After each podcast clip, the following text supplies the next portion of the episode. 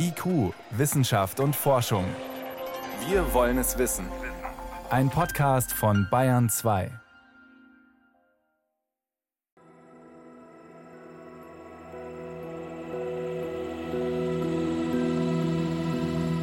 Gut 40 Prozent des sogenannten Bruttostromverbrauchs hat Deutschland im Jahr 2021 aus regenerativen Energiequellen gedeckt.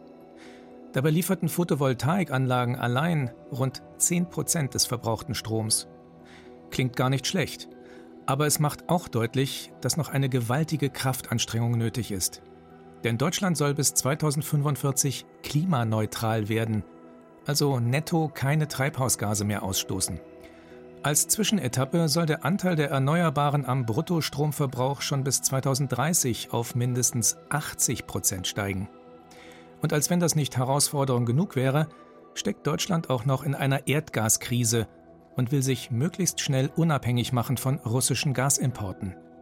Doch auf welchen Wegen kann man rasch mehr elektrischen Strom aus Solarenergie gewinnen? Solarstrom für Fortgeschrittene. Neue Entwicklungen in der Photovoltaik. Eine Sendung von David Klubik. Ansatz 1. Integrierte Photovoltaik oder wie man Flächen doppelt nutzt. Kressbronn am Bodensee. Hinter dem Obsthof von Hubert Bernhard erstreckt sich eine ungewöhnliche Apfelplantage. Für ein Pilotprojekt wurden in diesem Frühjahr über den Baumreihen Solarmodule installiert, auf etwa vier Meter hohen Stützen. Die Paneele bilden keine geschlossene Dachfläche, Sie ziehen sich als Streifen ausschließlich über die Wipfel der kleinen Bäume. Zwischen den Modulreihen ist jeweils eine Lücke. Hier können Regen, Luft und Sonne hindurchkommen.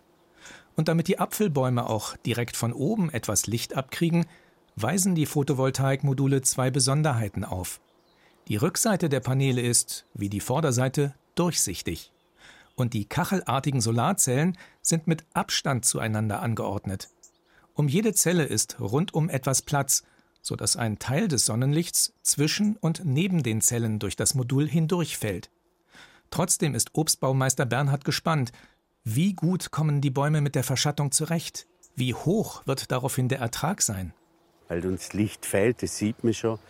Aber ich sage, wenn ich 90 oder 80 Prozent habe, das macht auf jeden Fall Sinn. Also weniger nicht, sonst ist der Effekt von Landwirtschaft und Stromproduktion natürlich weg. Denn das ist das Ziel, die Fläche tatsächlich doppelt zu nutzen und von dieser Kombination zu profitieren. Das Konzept in Kressbronn nennt sich Agri-Photovoltaik oder kurz Agri-PV.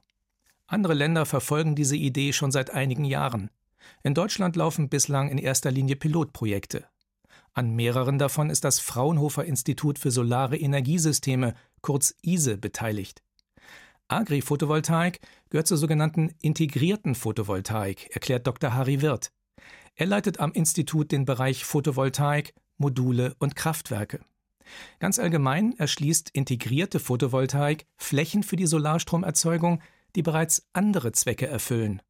Ohne diesen Ansatz könnte es nämlich schwierig werden, genügend Solarmodule im dicht besiedelten Deutschland unterzubringen. Wir brauchen um die 400 Gigawatt Photovoltaik bis zum Endausbau das ist so circa die siebenfache Menge dessen, was wir heute installiert haben. Und schon in den letzten Jahren zeigte sich, dass auch bei der Installation von Photovoltaik es hier und da zu Akzeptanzproblemen kommen kann.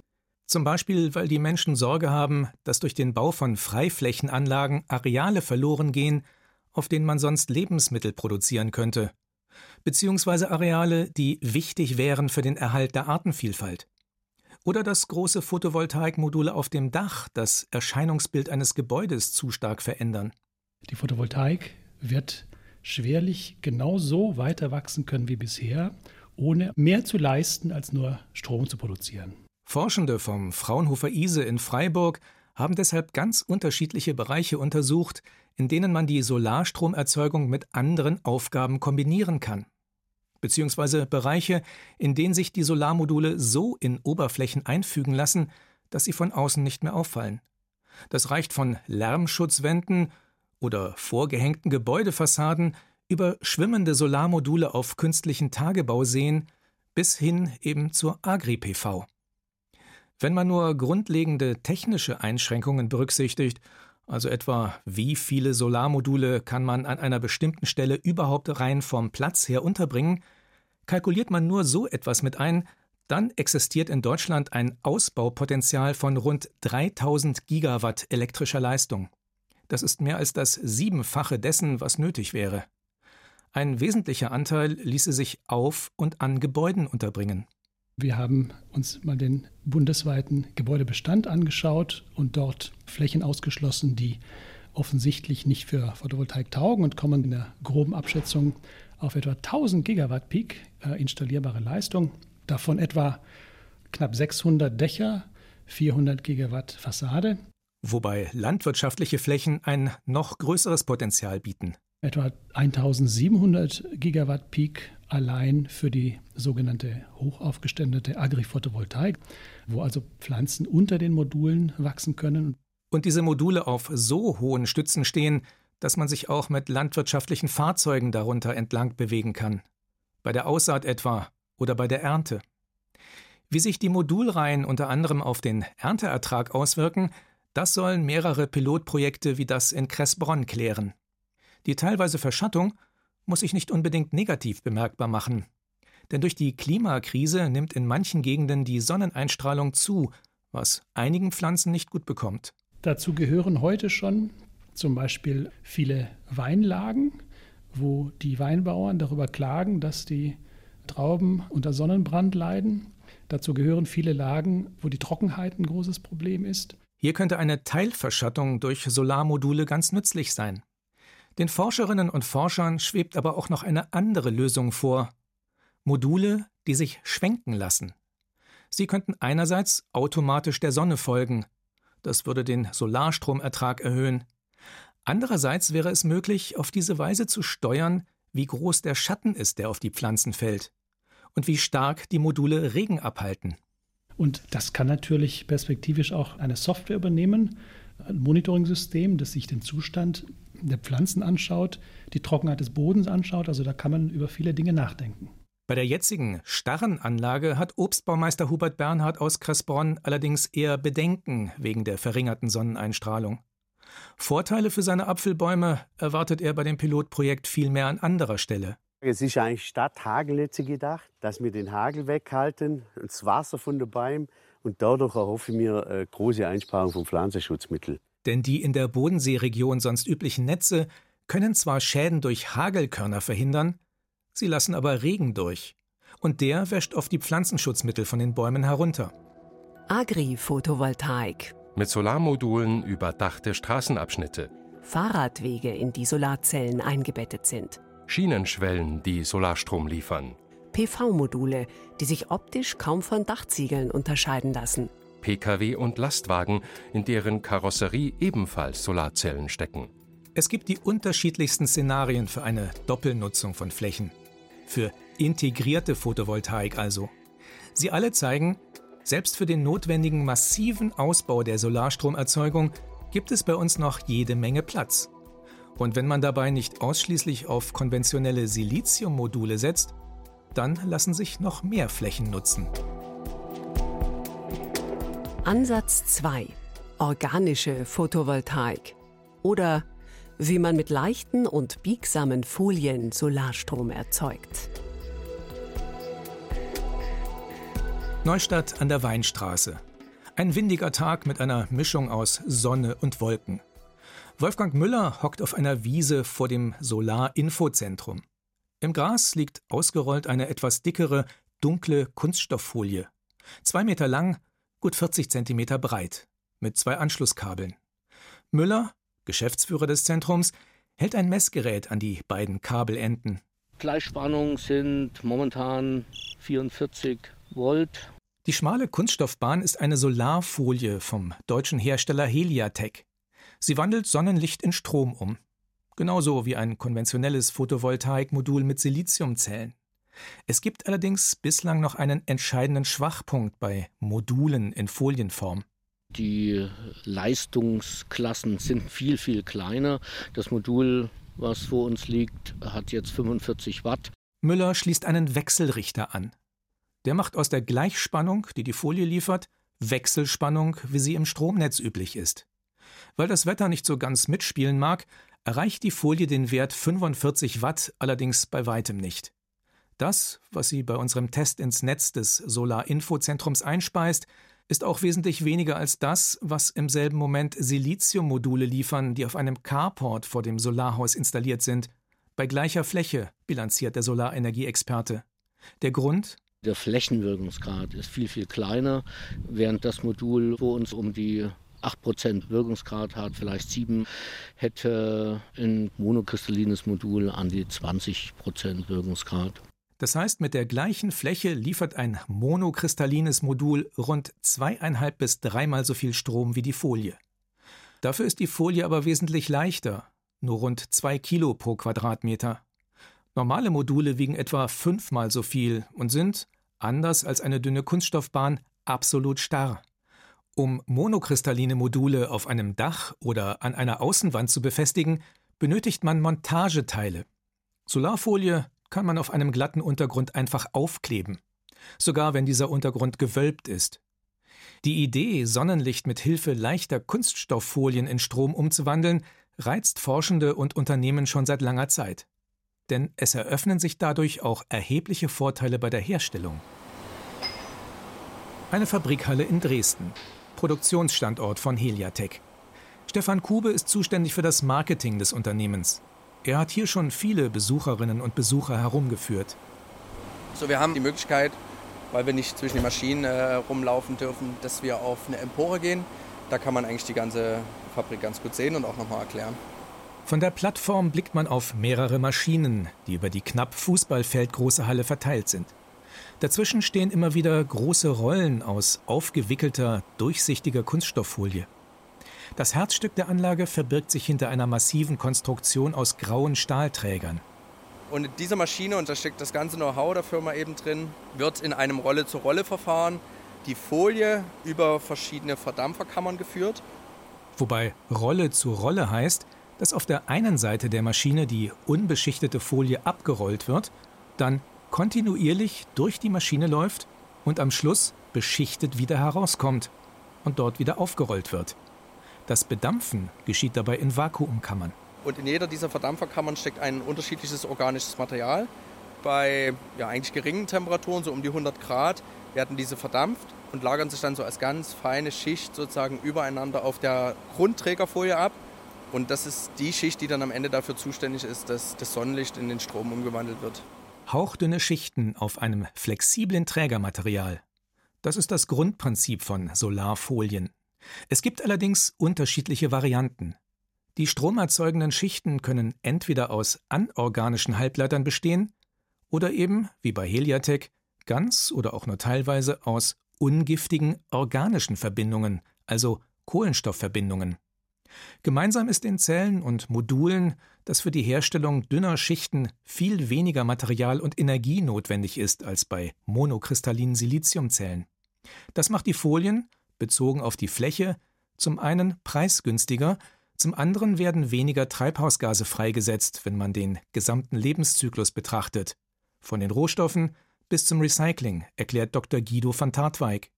Der Physiker ist Chef von Heliatech. Unser CO2-Fußabdruck ist ja, weniger als 10 Gramm pro Kilowattstunde und das ist zwischen 7 und 10 Mal besser als normale Solarpaneele. Was bedeutet das? Wenn wir die ganze Strom für Deutschland mit unseren Produkten generieren würden, dann würde die äh, Fußabdruck für alle Elektrizität in Deutschland mit einem Faktor 50 heruntergehen. In der Theorie ist das sicher korrekt berechnet. Aber es ist weit von jeglicher Realität entfernt. Das weiß auch Van Tartweig. Denn bislang hat sich die organische Photovoltaik mitunter als recht widerspenstig erwiesen. Also wir sind jetzt 16 Jahre beschäftigt. Das ist ziemlich lange. Und wir sind jetzt auf der Punkt, dass das in Massenfertigung geht. Ein Schritt, den das Unternehmen eigentlich schon 2015 gehen wollte. Und auch wenn jetzt größere Stückzahlen produziert werden, heißt das nicht, dass die Entwicklung abgeschlossen wäre. Wir haben letztes Jahr zum ersten Mal unsere Massenfertigung mal ein paar Monate angeschaltet alles verkauft, was produziert ist, aber wir waren nicht ganz zufrieden mit der Performance, nicht mit der Ausbeute. Man lag weit hinter den möglichen Stückzahlen zurück. Immer wieder waren Veränderungen bei der chemischen Zusammensetzung der einzelnen Schichten notwendig, musste der Produktionsprozess neu eingestellt werden. Das Unternehmen will sich jetzt erst einmal langsam weiter vortasten. Also theoretisch hat unsere Fertigungsanlage eine Kapazität von mehr als eine Million Quadratmeter pro Jahr. Das hört sich ganz ordentlich an. Wir sind jetzt noch ganz vorsichtig. Dieses Jahr hoffen wir, etwas 10 Prozent davon wirklich zu produzieren. Doch auch für diese 10 Prozent müssen schon einige Dutzend der riesigen, tonnenschweren Rollen mit Kunststofffolie durch die Beschichtungsmaschine laufen. Durch die Vakuumkammern, in denen die unterschiedlichen organischen Materialien verdampft werden, um sich als dünne Schichten auf der Trägerfolie abzulagern. Über die Rezepturen für die organischen Materialien lassen sich die Eigenschaften der Solarfolien weiter optimieren. Genauso über die Parameter für die Beschichtung. Bei welchen Temperaturen werden die Materialien zum Beispiel verdampft? Mit welcher Geschwindigkeit bewegt sich die Folie durch die Maschine? Guido von Tartweig ist zuversichtlich, dass Heliatec schon bald Solarfolien herstellen kann, bei denen der Wirkungsgrad deutlich höher ist als heute. Wir erwarten schon dieses Jahr am Ende die 10% zu erreichen. Und dann haben wir eigentlich wenig Hindernisse, um in 2024 dann die 12, 13 Prozent zu erreichen. Wohlgemerkt, das ist eine Hoffnung. Und Rückschläge sind in diesem Bereich eher die Regel als die Ausnahme. 13 Prozent. Heute ist das noch ein Laborwert, und auch er wäre immer noch deutlich vom Wirkungsgrad monokristalliner Siliziummodule entfernt. Man bräuchte also für dieselbe Solarstromausbeute nach wie vor eine wesentlich größere Fläche. Aber das könnte ja genau eine Fläche sein, auf der die Folien ihren Vorteil ausspielen können, dass sie sehr leicht und biegsam sind und dass man keine Unterkonstruktionen braucht, um sie zu befestigen, selbst auf gewölbten Flächen nicht.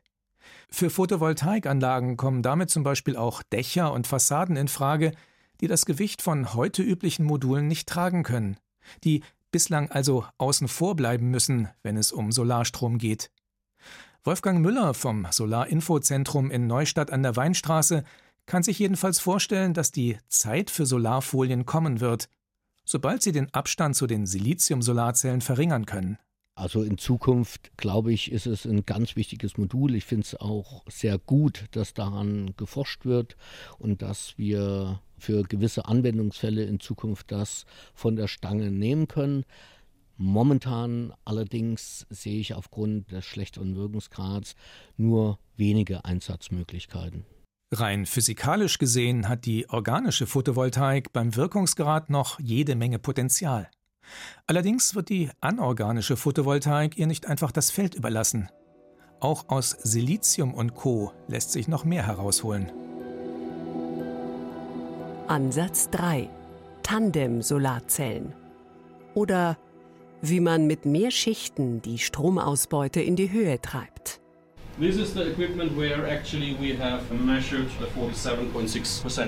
Das ist die Ausrüstung, mit der wir die 47,6% Wirkungsgrad gemessen haben, erklärt Dr. Gerald Siefer, während er ein Dutzend Forscherinnen und Forscher aus aller Welt durch das Photovoltaik-Kalibrierlabor des Fraunhofer Instituts für Solare Energiesysteme führt. Der Wissenschaftler zeigt ihnen einen schwarzen Schrank. Im unteren Bereich leuchtet grün ein Kreuz aus Laserlicht. Es markiert exakt die Stelle, an der die Solarzellen während einer Messung liegen sollen. Darüber ein kleiner Kasten mit einer Glasscheibe, der sich stufenlos nach oben und unten fahren lässt. In diesem Kasten stecken vier kräftige Blitzbirnen. Sie simulieren Sonnenlicht. Es wird dann zuerst eine Messung bei einer Sonne durchgeführt also einer Einstrahlungsintensität, wie sie in der Natur vorkommt. Und dann werden die Messungen unter hohen Einstrahlungen mit dem Vierblitz-Messplatz durchgeführt. Da werden dann Kaninchen bei unterschiedlichen Einstrahlungen gemessen und dadurch der Wirkungsgrad dann bestimmt. Und zwar beim mehrhundertfachen der normalen Intensität. 47,6 Prozent des Sonnenlichts in Strom umzuwandeln, das ist den Forschenden am Fraunhofer Ise aber nicht mit einer gewöhnlichen Silizium-Solarzelle gelungen – einer Solarzelle, wie man sie etwa von Photovoltaikanlagen auf Hausdächern kennt. Das betont Professor Stefan Glunz. Er leitet den Bereich Photovoltaik-Forschung am Institut. Solche Wirkungsgradrekorde erreicht man nur mit sogenannter Tandem- bzw. Mehrfachphotovoltaik. Der Trick dabei ist, man hat nicht nur eine Solarzelle, sondern zwei oder drei Solarzellen, die quasi übereinander liegen und wo sich jede Solarzelle quasi auf einen anderen Wellenlängenbereich spezialisiert, kann man sagen. Auf der Jagd nach dem absoluten Wirkungsgradrekord setzen Forschungsteams weltweit sogar auf noch mehr Ebenen an übereinanderliegenden Solarzellen. Beim aktuellen Spitzenreiter vom Fraunhofer ISE sind es vier Teilzellen aus unterschiedlichen Halbleitermaterialien, die alle das Element Gallium enthalten. Eine dieser Teilzellen ist dabei für den sichtbaren Bereich des Sonnenlichts optimiert, die anderen drei wandeln den infraroten Anteil des Lichts um. Mit diesem Material hatte das Freiburger Institut vor einigen Jahren bereits einen Wirkungsgrad von gut 46 Prozent erreicht. Das Nationale Labor für erneuerbare Energie in den USA schraubte den Rekord dann auf gut 47 Prozent.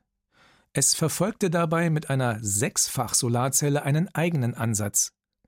Doch die Zahl der Teilzellen ist in diesem Wettlauf nicht alles. Das Fraunhofer-Team konnte aus seinen Materialien jetzt noch etwas mehr herauskitzeln, erläutert Abteilungsleiter Dr. Martin Hermle. Was sie entwickelt haben, sind neuartige Prozesse im Bereich der Antireflexschicht. Das heißt, wie viel Licht kommt wirklich in die Zelle hinein und wie viel wird reflektiert, weil wir natürlich wollen, dass möglichst wenig Licht reflektiert wird damit so viel wie möglich für die Stromerzeugung zur Verfügung steht. Allerdings darf man sich diese Rekordzelle nicht als ganz normale, etwa 15 mal 15 cm große Solarzelle vorstellen. Dafür ist unter anderem das Halbleitermaterial zu teuer. Tatsächlich genügen wenige Quadratmillimeter davon. Wenn man eine Art Lupe davor anbringt, beschreibt Stefan Glunz. Das heißt, ich ersetze sozusagen diese in dem Fall relativ teure Halbleiterfläche durch Optik. Und wenn ich das Licht konzentriere, und wir reden da über Konzentration von über 500-fach, dann ist es eben möglich, wirklich nochmal mehr Spannung rauszuholen aus der Solarzelle und der theoretische Wirkungsgrad steigt. Und da sind wir jetzt an der absoluten Spitze angekommen mit 47,6 und der Magic Value wird da 50 Prozent sein. Welches Forschungsteam diesen magischen, diesen prestigeträchtigen Wert als erstes erreicht, das ist allerdings offen. Auf deutschen Hausdächern werden derartige Rekordzellen mit Konzentratoroptik allerdings nicht landen.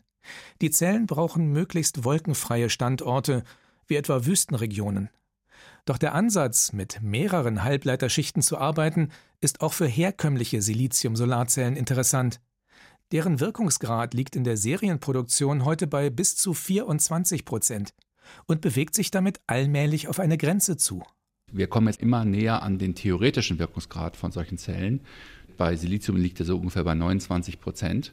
Und jetzt muss man sich überlegen, was macht man denn in vier, fünf Jahren, wenn sozusagen der Industriewirkungsgrad auf dem Niveau angekommen ist, wo, wo es theoretisch begrenzt ist.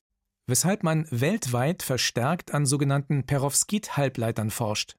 Einem Material mit einer typischen Kristallstruktur. Perovskit-Halbleiter lassen sich mit dem Silizium zu Tandem-Solarzellen kombinieren. Unten Silizium, darüber eine extrem dünne Schicht von Perovskitkristallen. Die obere Zelle nutzt das blaue und grüne Licht und lässt sozusagen das rote und infrarote Licht durch für die untere Zelle. Und die beiden teilen sich das Spektrum am besten 50-50 auf und dann hat man eigentlich eben dieses höhere Wirkungsgradpotenzial. Schweizer Wissenschaftler haben damit kürzlich die Wirkungsgradgrenze von 30 Prozent durchbrochen. Wobei die Forschung zunächst damit zu kämpfen hatte, dass Perovskit-Solarzellen nicht besonders langzeitstabil waren. Dieses Problem scheint inzwischen aber gelöst zu sein. Jetzt geht es darum, zuverlässige Tandemzellen nicht nur im Labormaßstab herzustellen, sondern auch größere Flächen. Und das dürfte noch etwas dauern. Ich denke, das ist bei jeder Technologie so, wenn die eben in größerem Maßstab eingesetzt wird, dass man dann noch viel lernen muss, um damit so ein großes Massenprodukt zu machen. Die Grundlagen dafür werden gerade in Forschungseinrichtungen weltweit gelegt. Photovoltaik, die Flächen nutzt, die bereits eine andere Aufgabe erfüllen. Solarfolien, die leicht und biegsam sind, die sich günstig und umweltschonend produzieren lassen und mit denen man an Stellen Solarstrom erzeugen kann, an denen das bislang nicht ging. Und Tandemzellen, also übereinander gestapelte Solarzellen, die das Spektrum des Sonnenlichts besser ausnutzen als einfache Zellen. Forschung und Industrie setzen an ganz unterschiedlichen Bereichen an, damit uns in Zukunft möglichst viel Solarstrom zur Verfügung steht.